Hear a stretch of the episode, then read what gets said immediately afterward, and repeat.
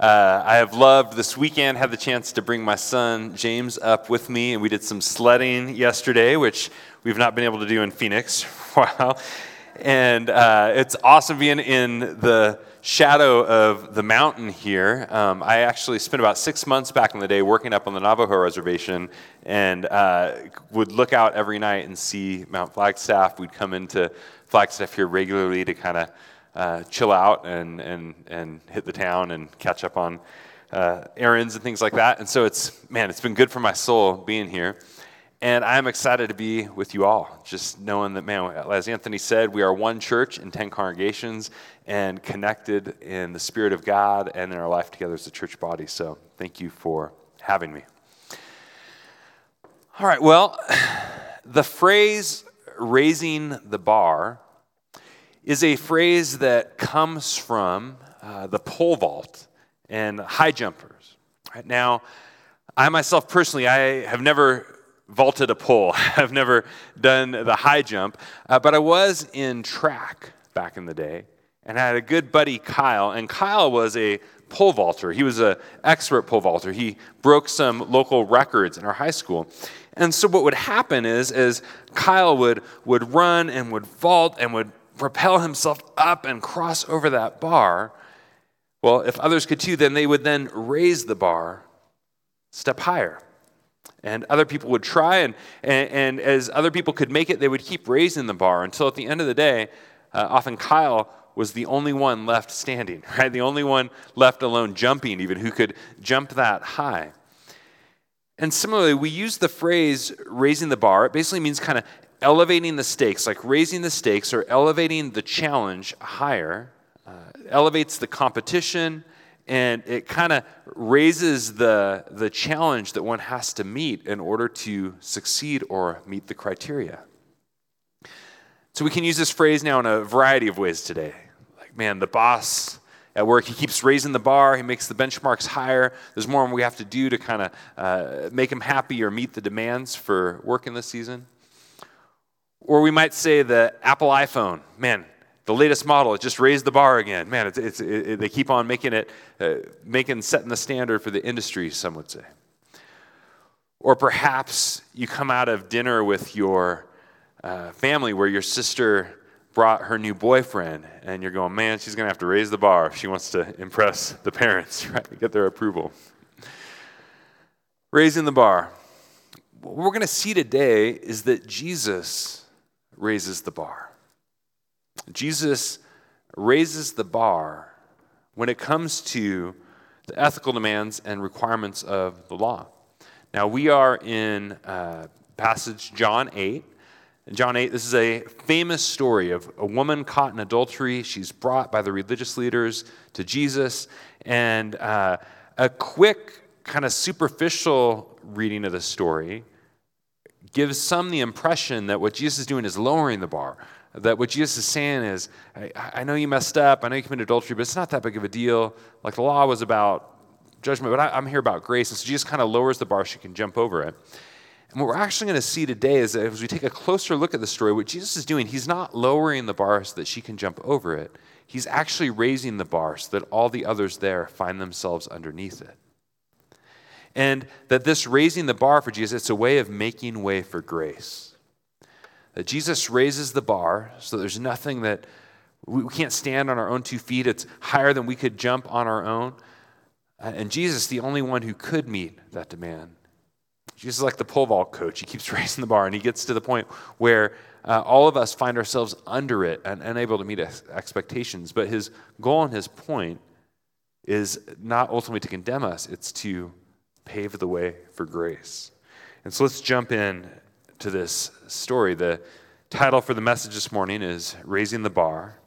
Let's jump in and see how Jesus does that with this woman and with this crowd.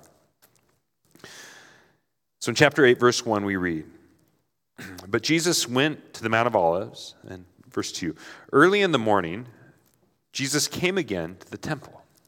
So he's in the temple, he's in the public square, the center of the life of the people. This is where all the hubbub is going on, this is where everyone's at. This is the center of the national life of Israel, God's people. So he come to the temple, all the people came to him. So there's crowds, there's a massive crowds surrounding him. And Jesus sat down and he taught them. So he's teaching them. The scribes and the Pharisees, so these are the religious leaders of the day, they brought a woman who had been caught in adultery. And placing her in the midst, they said to him, Teacher, this woman has been caught in the act of adultery. Now, in the law, Moses commanded us to stone such women. So what do you say? They said, they, this they said to test him, that they might have some charge to bring against him. All right, well, let's stop there for a moment. The first question that we should be asking at this point is where's Waldo? Right? Like, where is Waldo? The dude is missing. We have this scene at the temple where the religious leaders have uh, caught this woman in the act of adultery, we were told, and they bring her to Jesus and they say, Hey, the law commands us to stone such woman. What do you say? But one of the first things that we need to recognize is if she was caught in the act of adultery, it takes two to tango, right? Like adultery is not a one person act. And so they have caught her in the act of adultery. And if we actually go back to adultery law in the Old Testament, the law of Moses, one of the first things we find in Leviticus 20, verse 10, is that if a couple is caught in the act of adultery, what are you supposed to do? You're supposed to bring not one, but both of them. Both of them. You're supposed to bring both of them. This is emphasized in the law in the Old Testament, and it's actually raising the bar uh, on the ancient world, where in the ancient world, often in many cultures in the ancient Near East, uh, there was a double standard where women could be held to a higher standard uh, than the men. The men could kind of get away with sleeping around. And God says in His law, no, not amongst my people. If this takes place, I want both to be brought forward. Now, the religious leaders of this day, they are applying the law, but they are applying it selectively. We are seeing that they are bringing only her. And we could ask, well, why did they set her up? We don't know. Is it their friend they're trying to protect? We don't know. But what we do know is that she was caught in the act of adultery. And yet they're not bringing the other person to the table, only her. Now, what is going on with their motives, though? We do read, John explains to us their motives. He says uh, in verse 6, he says, They said this, they brought her to him to test him, that they might have some charge to bring against him. So they are using her as bait. Their goal is to trap Jesus. Now, what is the nature of this trap? Well, Jesus is kind of in a double bind here. Now, if he says, yes, you should stone her, then that uh, gets him good with the law, kind of legal tradition, going, okay, hey, he's not soft on crime, he's not lax on punishment, he cares about the law, he has a high moral standard. And so it kind of gets him good on, on that front. But on the other side, it does something negative, which is Rome is in charge, and they said, hey, only we hold the death penalty, right? And so, if Jesus is seen as uh, leading, the, leading the way in stoning this woman, then Rome is going to come in and they can get Jesus on sedition. They can get him on breaking Roman law. So the leaders are trying to trap him, going, if we can get him to say he's, yes, he takes the law seriously, then Rome will get rid of him for us. But on the flip side, if Jesus says no, like, no, I, I don't really uh, let's not apply the law. Let's kind of bring it selectively here. Let, us let's, let's kind of just let her off the hook. Then it can make him look like he's soft on crime, like he's lax on the law, like he's weak on actually caring. Adultery had social ramifications. Uh, especially in that day, it was seen as, man, this is tearing apart the fabric of our community, the family, of the foundation of community. You don't actually care enough to take that seriously. That could get him in trouble with the religious crowd in Israel, but it would pacify and keep him safe with Rome. And so their question is designed to trap him, and they're essentially saying, hey, Moses or mercy, right? Like, do you take Moses and the law of Moses seriously and, and the ways of God seriously? Uh, or mercy? Are, are you just going to show grace? Are you about truth, of actually calling out what's happened here? Are you about grace? Move off the hook. And if we've been reading John, we know that throughout John, we've seen Jesus is about both. Right? It's about grace and truth. So the tension should build in this moment for those there going, how's Jesus going to respond? Is he going to land on Moses or mercy, law or grace, grace or truth? And often I think you and I, we still find ourselves asking this question today. We have a number of scenarios in our world where uh, there can be a impression of Jesus in some traditions that is um, very lax, like, oh, Jesus came saying, chillax, not that big of a deal. Don't worry. That, that was the old, the God of the Old Testament. That was a different guy. He was about uh, kind of harshness or stern or the law. Uh, but I actually came to just say, just chill out. Let's just have fun. This, how about grace, right? So that, that's one caricature, is that Jesus is kind of all about grace in a way that he actually doesn't care about the law and its demands anymore. Or on the other side, you maybe have some traditions that have a very stern view of Jesus, where it can be kind of a moralistic, legalistic. He's looking at you with that, that, that glint in the eye, going, You better measure up. You better measure up, or I, I, I, man, I'm, I'm going to come down hard on you. I think we still, you and I, we still feel this tension today of going, Which one, Jesus, are you going to emphasize? Which one are you going to hold? What we find, though, is that Jesus, we're going to see, holds both. That what he's essentially going to do here is walk through Old Testament adultery law in order to, again, raise the bar uh, on the crowds to bring them under it as well to set this woman free. I have to wonder, though, here, what is this woman feeling? Right? If you're her, what emotions are racing through your heart in this moment? I would assume there's a sense of shame Like, man, I messed up. And now everybody knows.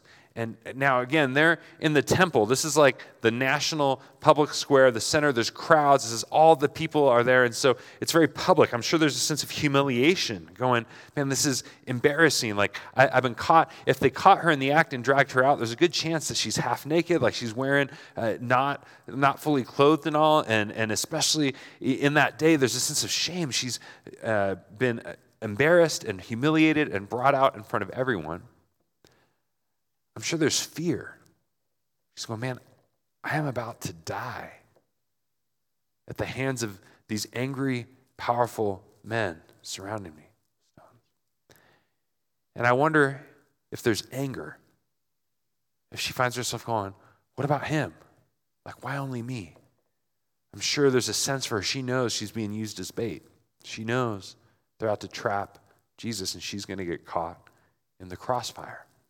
She knows that they are selectively applying the law, and they have way more power than her, and she finds herself on the underside of their, their thumb.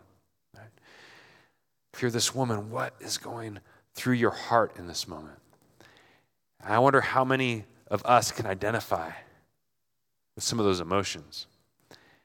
Have you ever experienced stuff in your life kind of going public, stuff that you uh, didn't want people to know, and it kind of comes out and uh, you get doxxed or on social media or that viral video that goes loose of, uh, man, something stupid that you did that just goes viral. And now, now everyone knows and the people around you know, and there can be that sense of shame.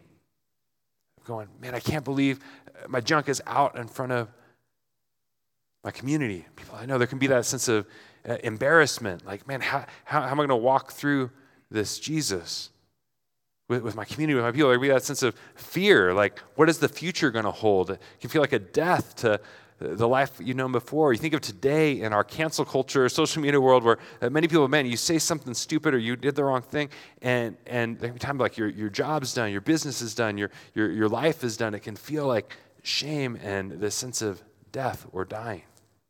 Maybe not literal death, but metaphorical death of the life you once knew.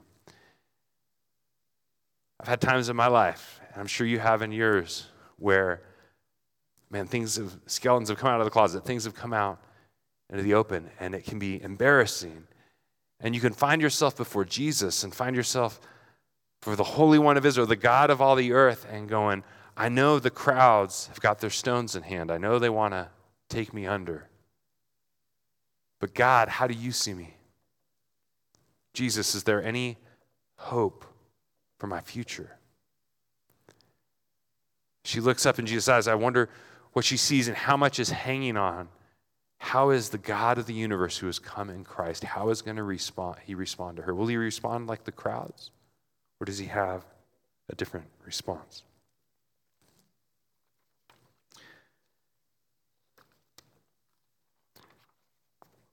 Well, this first section of Old Testament law on adultery was significant. God's goal, his vision, was something good. Again, part of the goal was to raise the bar in the ancient world, to raise the standard so that people couldn't do power plays like this, right?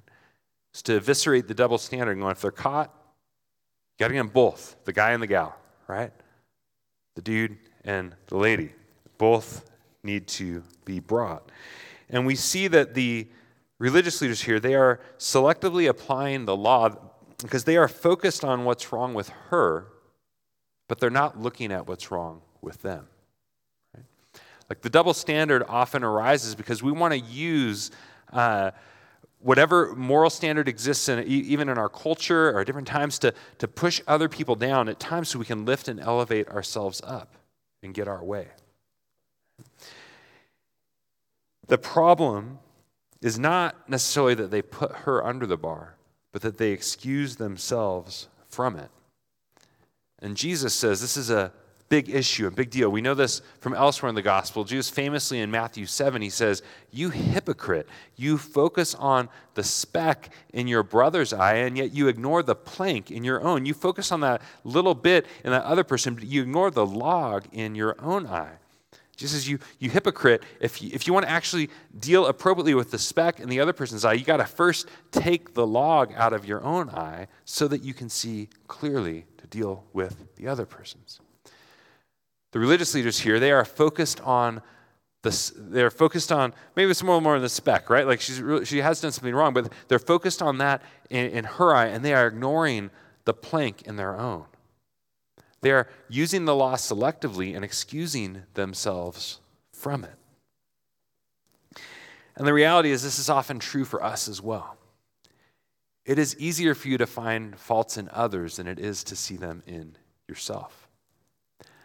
Uh, man, I know, I mean, we see this all over our culture today. There's the low hanging fruit of like, politics and online and social media where, where each side, man, can easily see and point out uh, blind spots or problems the side of others, but is often so slow to uh, recognize or acknowledge or own uh, things in their own side or their own position or their own camp or their own party.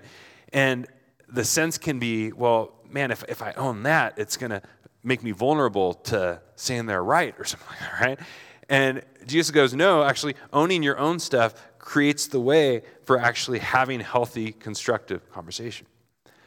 But I know in my own life, I've experienced this the higher hanging fruit, the, the, the, the, the, the place where the rubber has really hit the road for this for me has been in marriage. Marriage has been my mentor in this with my wife and our life together, where I have found the power in close, intimate personal relationships when you first own your own junk before pointing out the speck in the other person's, right? Because in intimate relationships, when things go wrong, it is very easy to highlight and focus. You did this, you wronged me, I'm mad, I'm not, you know, and to just let them have it. And yet, anybody here know, know this dynamic where the, what happens when, I'll say time and time again, where I've gone, okay, I'm, I'm going into this conversation with my wife, and, and when the first thing I say is, sweetie, I'm sorry. I did this. Even if I think like she's at 90% fault and I'm only at 10% fault, right? But if I just own that 10%, I don't have to say anything about the other, the 90, whatever. If I just say, sweetie, I did this, I was wrong. I don't try and justify it, don't try and excuse it, don't try whatever. But when you own your stuff, right? Nine times out of 10, I found my wife quickly goes, no, it wasn't really you. It was me. I did that. And she'll start naming the 90%. And then also see all the other stuff I didn't even say that. I'm like, well, no, but then I did this. And then you're almost in like this competition for who was more guilty or who did more, right? And there is a disarming, powerful dynamic when we uh, don't use the bar to put someone else under it and knock them down, but we actually raise the bar to put ourselves under it and go, man, I, I, I, I, I didn't meet the bar. I was wrong in this way. I'm going to own what I did. Don't be Don't be Waldo, right? Don't, don't be Waldo, kind of hiding out from, I, am not gonna, I'm not a part of the story. Like, I'm just going to focus on what they did wrong, and what my friend did wrong, and what my family did wrong, and what this person did wrong. I'm just going to focus on them and kind of put the bar over them to knock them down, but I'm going to excuse myself from it. The gospel says there is a power when rather than lowering the bar low enough so we can find, think we're over it, but kick them under it, when rather when we raise it and we put ourselves under it, owning your own junk brings the power of reconciliation. There's a vulnerability that paves the way there for reconciliation. All right, well, it is interesting. Jesus, in that Matthew 7 passage, he doesn't say, don't take the speck out of the other person's eye. He just says, first take the plank out of yours, like own your stuff so that you can create a healthy ground for helping the other person deal with their sin too. This raises the question how does Jesus respond to their accusation. How does Jesus respond to this charge they bring against her? We read in verse 6b, the second half of verse 6 here. Jesus does something interesting. Jesus bent down, it says, and he wrote with his finger on the ground. I love how Jesus is just so calm and collected here. It says, And as they continued to ask him, he stood up and said to them, let him who is without sin among you be the first to throw a stone at her. And once more he bent down and wrote on the ground. I do love how Jesus is so calm and collected here. It's like, man, the crowds are there, the stones in hand, the anxiety is built, the tension's in the room. They're all ready to, uh, to, to do this. And Jesus responds. It's like, I'm going to go do a little picture drawing in the sand down here. like, like, what, what's he drawing? And we see this throughout Scripture. We see Jesus, it, they're in the boat in the middle of a storm, and, and the disciples are like, we're going to die. And Jesus is taking a nap. He's resting. Jesus, before Pilate, on trial for his life, and the one who has the power to execute him, and Jesus is just silent. Finally, he's like, yeah, you, you wouldn't have any authority if God hadn't given to you, so I'm, I'm just trusting God through this, right? Like, Jesus models a non anxious presence. He's not caught up or wrapped up in the anxiety of the crowds that surround him. And why is he right on the ground? We're, we're going to get to that in a moment. But first, I want to focus on this piece where he says, Let him who is without sin among you be the first to throw a stone at her. Jesus is doing here, and he's not lowering the bar so that they can all jump over it. He's raising the bar so high that all of them fall underneath it. Jesus is essentially saying, all right, if you guys want to do this, then everybody must get stoned, right? not that kind of stone. Come on. I know I'm in Flagstaff and I'm in Portland, but hey, not, not, not that kind of stone, right? Jesus, he is raising the bar, saying, whoever is without sin, let him be the first one to throw the stone. Now, what does Jesus mean by that? Him who's without sin? I, think there's two things he means here. Uh, first off, it has to do with, again, adultery law. The second movement in adultery law was this uh, in order to stone the person, you had to have two eyewitnesses. Two eyewitnesses. This couldn't be the spouse, it can be whatever. Uh, you had to have two people who caught the person uh, or the couple in the act, right? And so these two eyewitnesses, they and they not only had to be the ones to lead the way and bring in the charge, they had to be the first two to throw the stone. This is in De- Deuteronomy 17, verse 7. And so uh, the, the first stone, this is a phrase in the law for the, the witnesses who are going to go, I'm going to put my name, my reputation, my everything at stake, going, I saw this. I got no skin in the game. I'm not, uh, you know, uh, getting a vendetta against them. I'm not doing whatever. Like, I'm just trying to be a valid witness, and and I'm going to lead the way in doing this. Now, here's the catch in Deuteronomy 17. If it comes out later that you were lying, or if it comes out later that it was entrapment, or if it comes out later there was foul play in this that you, as the witness, were involved in, then you came under the same punishment. Right?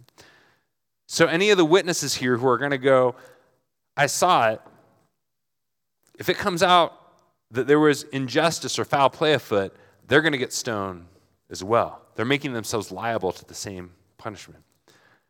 So when Jesus says, Him who is without sin cast the first stone, I think one thing he's saying on the immediate level is going, okay, whoever of you in this game you're playing, trying to trap me, whichever of you is without sin. You want to do Moses? Let's do Moses. You want to do adultery law? Let's do adultery law. All right, whoever, whichever, whatever, whichever witnesses who are going to stake your name, your reputation, and potentially your life on the line, you go get the stones and lead the charge. Right?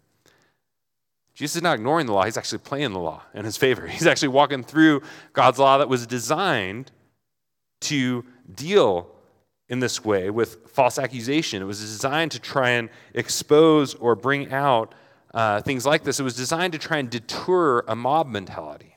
Think of how hard it would be to actually be that first one, to have the stone, to hold it, and to go, man, I'm going to lead the charge in doing this. You had to, you had to really feel the weight of conviction. And I think part of the design of the law was to deter a mob mentality. It was to deter this being used for vendettas or things like that. It was to slow down the process in a way that raised the bar on adultery law in the ancient world, to actually make it more difficult to stone someone for this. So, one level, like Jesus is saying, right, whichever witnesses don't have any skin in the game and fair play, all that, you, you lead the charge.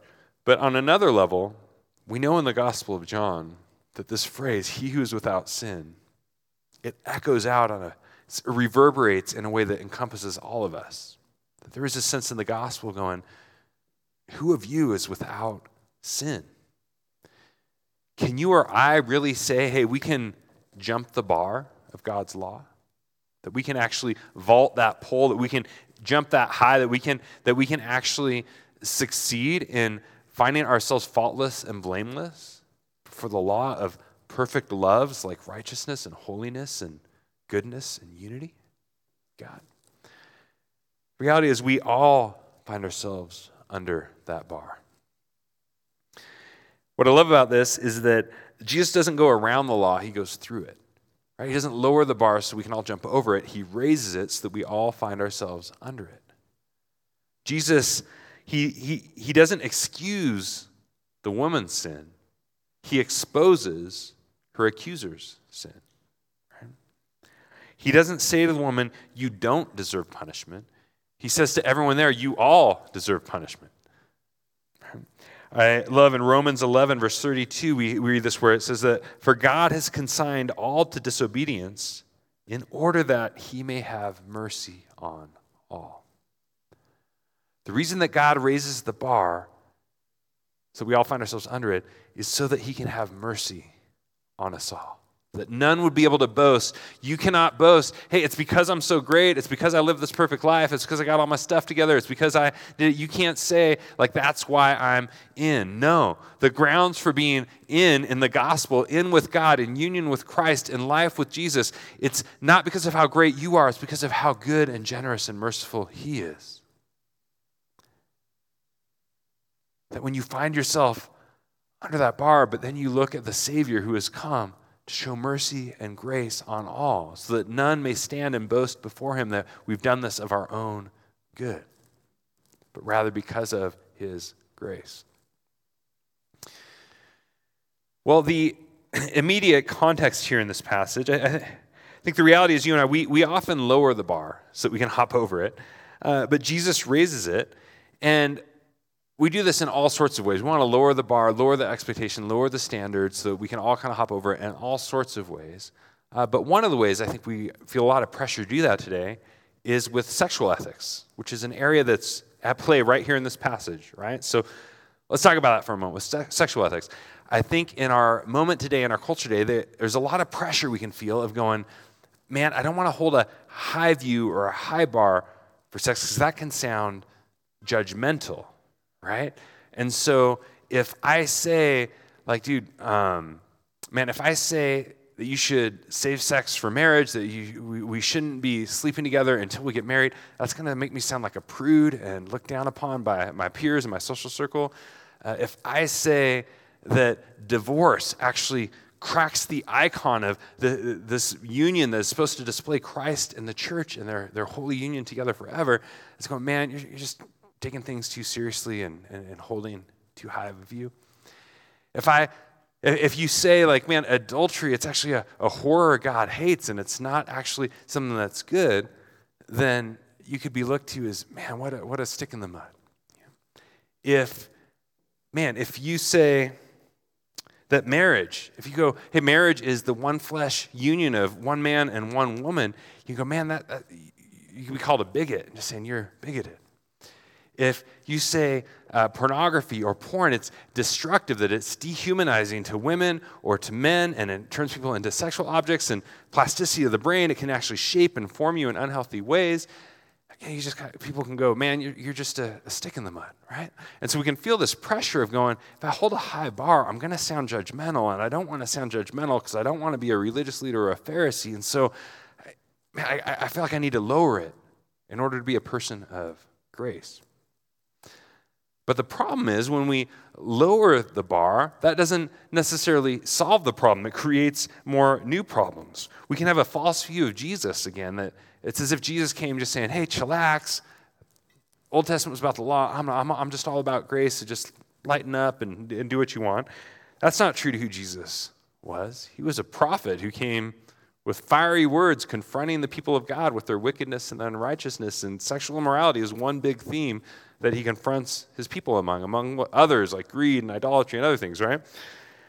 and there's a danger when we lower the bar that we can find ourselves gradually drifting from God, becoming, feeling more distance from him.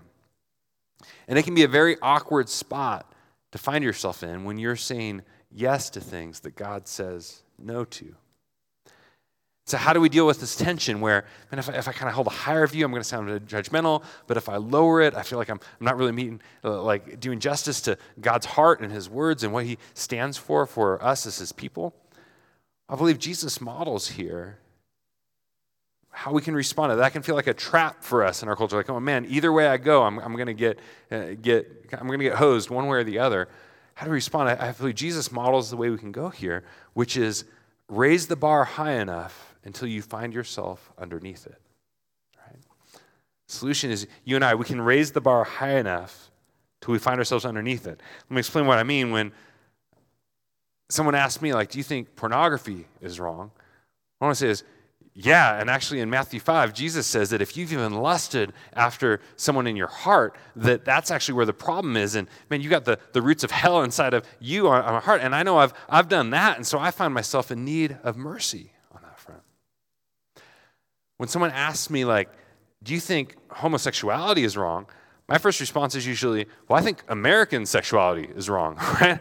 Like the way that we look to it, what we look to it for, the value we place in it, the things that we try and find our, our meaning and our fulfillment and romance and all that.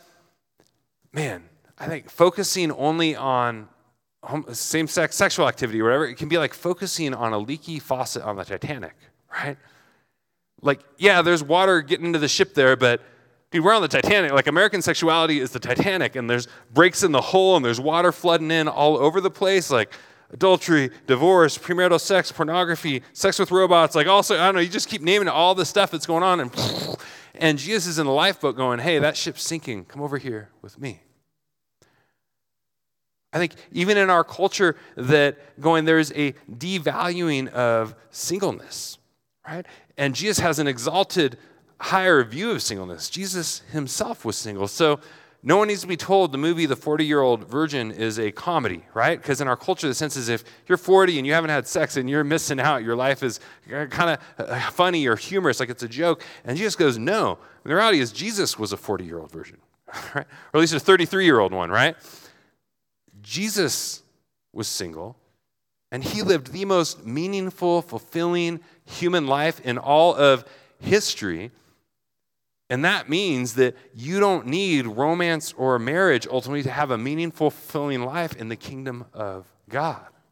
Jesus, Jesus raises the bar and gives us a fuller, bigger, robust vision by actually giving us the very thing that sex and marriage and family, all that was designed to point to in the first place, which is the union with God that we were made for that we all have access to in Christ. When people ask me, Do you think adultery is wrong? I go, Yeah. But also, adultery is a major image throughout the biblical story of when his people cheat on him with other lovers, other gods, other things. And I know we've all found ourselves guilty of that.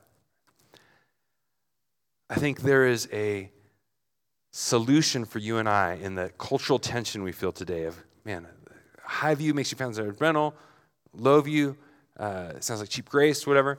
But I believe the gospel, Jesus shows us, actually just raise the bar high enough that you find yourself underneath it and invite people into the grace that we found in Christ. Amen?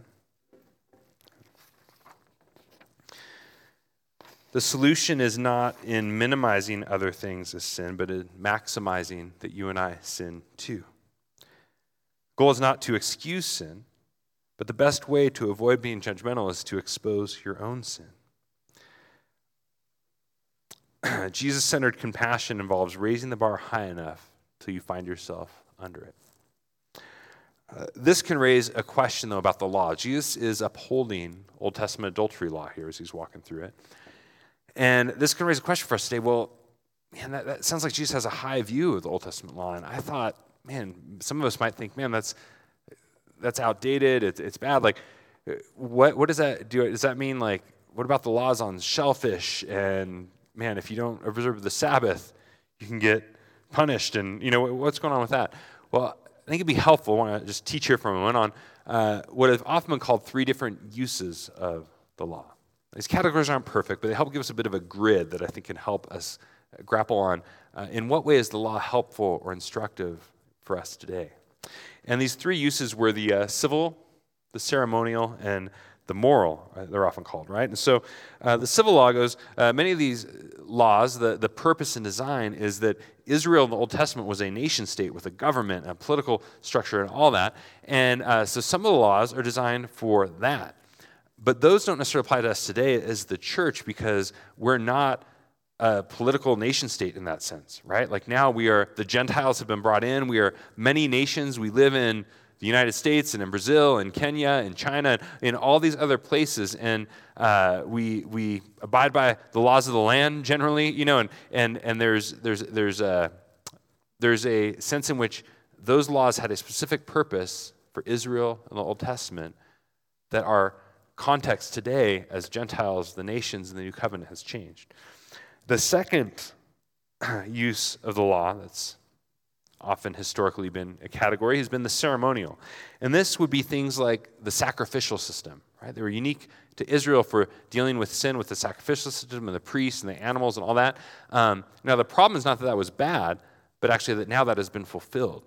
Like Christ has fulfilled those laws. He is the once for all sacrifice. So we don't need to sacrifice animals anymore. We don't need to go to the temple. We are the temple and dwelt by God's Spirit.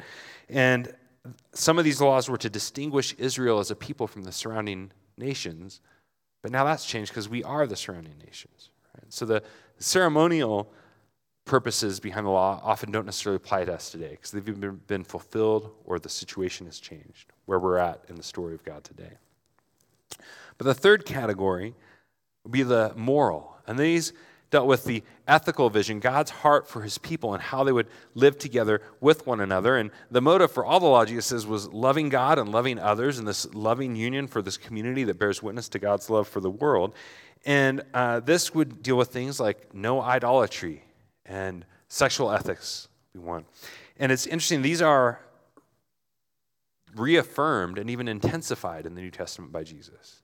Jesus doesn't lighten up on these. He actually calls his followers in the Beatitudes. He raises the bar and goes, Not only don't commit adultery, don't lust in your heart. Not only don't murder, don't hate your brother in your heart, right? Like Jesus is raising the bar and intensifying, calling us as his people to a purity of heart and motive as his people. In Acts 15, there's an interesting scene where the Jerusalem council, they're trying to decide, okay, now we're all these Gentiles have come into the faith, people who are not Israelites which parts of the law are we going to hold them to expectation? And they go, well, not circumcision, not all these other things, not the ceremonial, not the civil, but they said uh, no idolatry, basically, and still upholding sexual, no, no sexual immorality. Like they upheld, like these parts of the law are still instructive for us as God's people today. Going God's heart for his people to embody his love as a communion together before the world. Um, so, This is an area where Jesus raises the bar and calls us as his people to pursue him through purity in areas of how we live in things like this. Uh, things like pride and lust and rage and greed. The Holy Spirit wants to, over time, slowly but sanctify and transform us as his people through the love of God. All right, well, let's see how this passage ends. In verse 9, verse 9, we read, But when they heard it, when they heard him say, Whoever was without sin, throw the first stone. When they heard it, they went away one by one, beginning with the older ones, and Jesus was left alone with the woman standing before him. I love how the older ones go away first. There's a sense that when you're young, when you're in college, like, I remember me, man, you think you got it all figured out. Like, ah, I know the. Then you get older and life hits you, go, man, I made so many mistakes. I, I ain't without sin. I'm, I'm, I'm going home, right? life experience will do that to you. So, so uh, they went away one by one, beginning with the older ones, and Jesus was left alone with the woman standing before him. Jesus, the only one without sin, was left alone, the one who could jump the bar. Jesus stood up and said to her, Woman, where are they? Has no one condemned you? She said, No one, Lord. And Jesus said, Neither do I condemn you. Go, and from now on, sin no more. We find here is that Jesus brings conviction without condemnation. Jesus convicts us of our sin, but not to condemn us, but in order to set us free. Jesus brings conviction for her. We see he says, Sin no more. He acknowledges that there is sin that has taken place, and he calls her to repent and turn away from it. So he convicts her of her sin, but he doesn't condemn her. He says, Neither do I condemn you. Go and sin no more.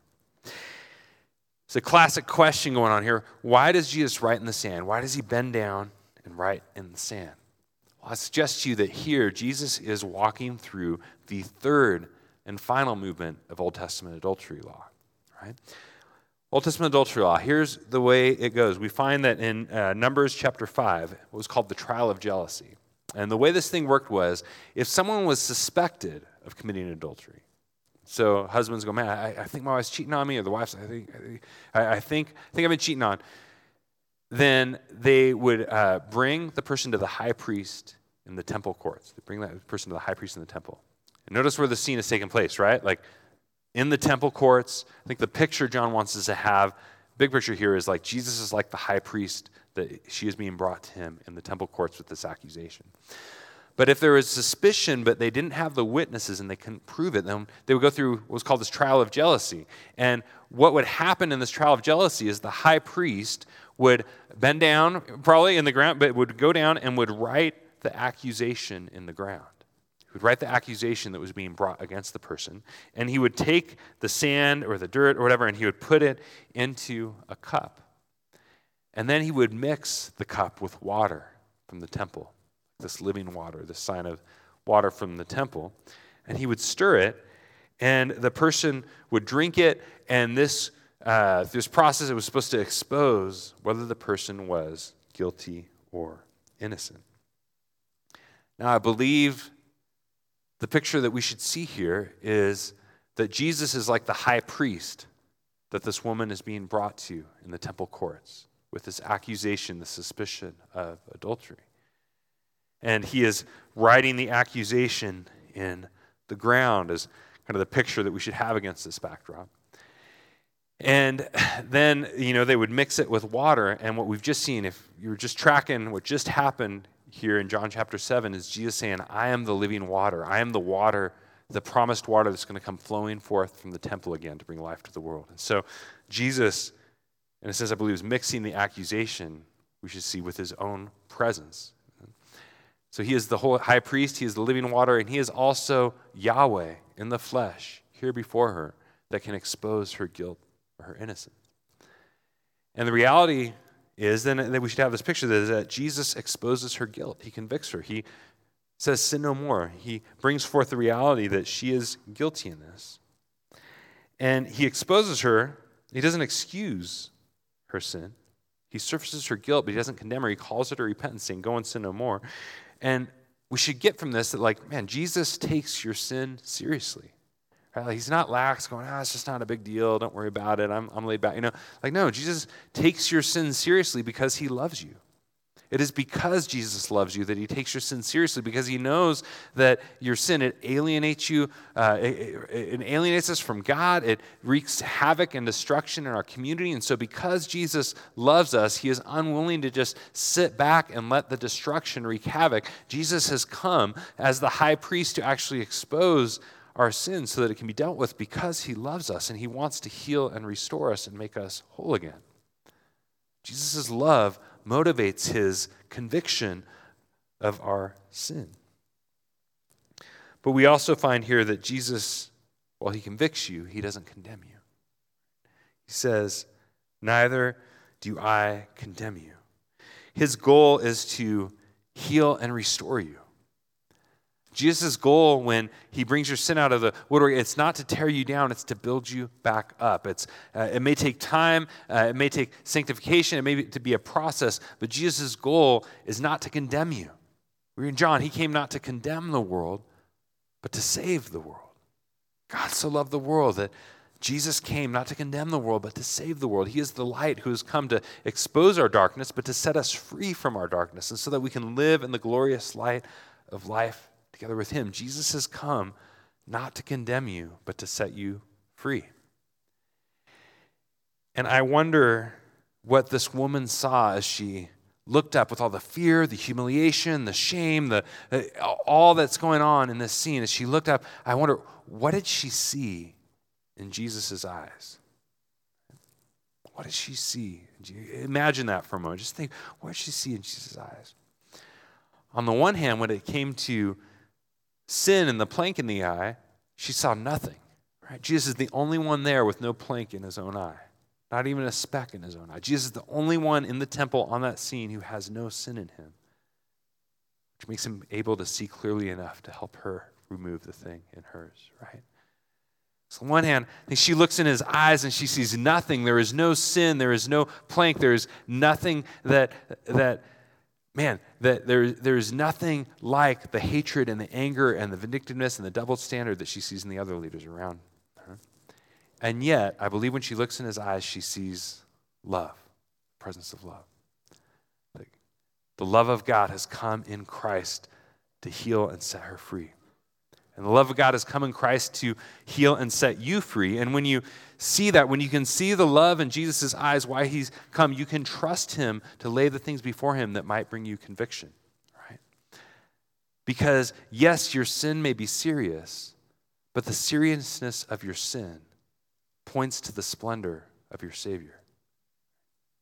The seriousness of our sin points to the splendor of our Savior. That when you see why He has come and that His goal is to set you free, it can generate the trust to go, I don't need to hide anymore. I don't need to hide in the darkness or pretend like this thing isn't there anymore. I don't need to keep this stuff in the shadows. Jesus, I can actually come before you. I can come before a close community of others in the church. I can bring this stuff out in the open, in, out of the darkness and into your light because I don't want it to hold that power over me anymore. You can say, I don't want that sin to hold that, that, that cl- its clutches on me, that mold, the things to grow that grow in the darkness. I want to bring them out into the light so that the light of Jesus' presence can break their power.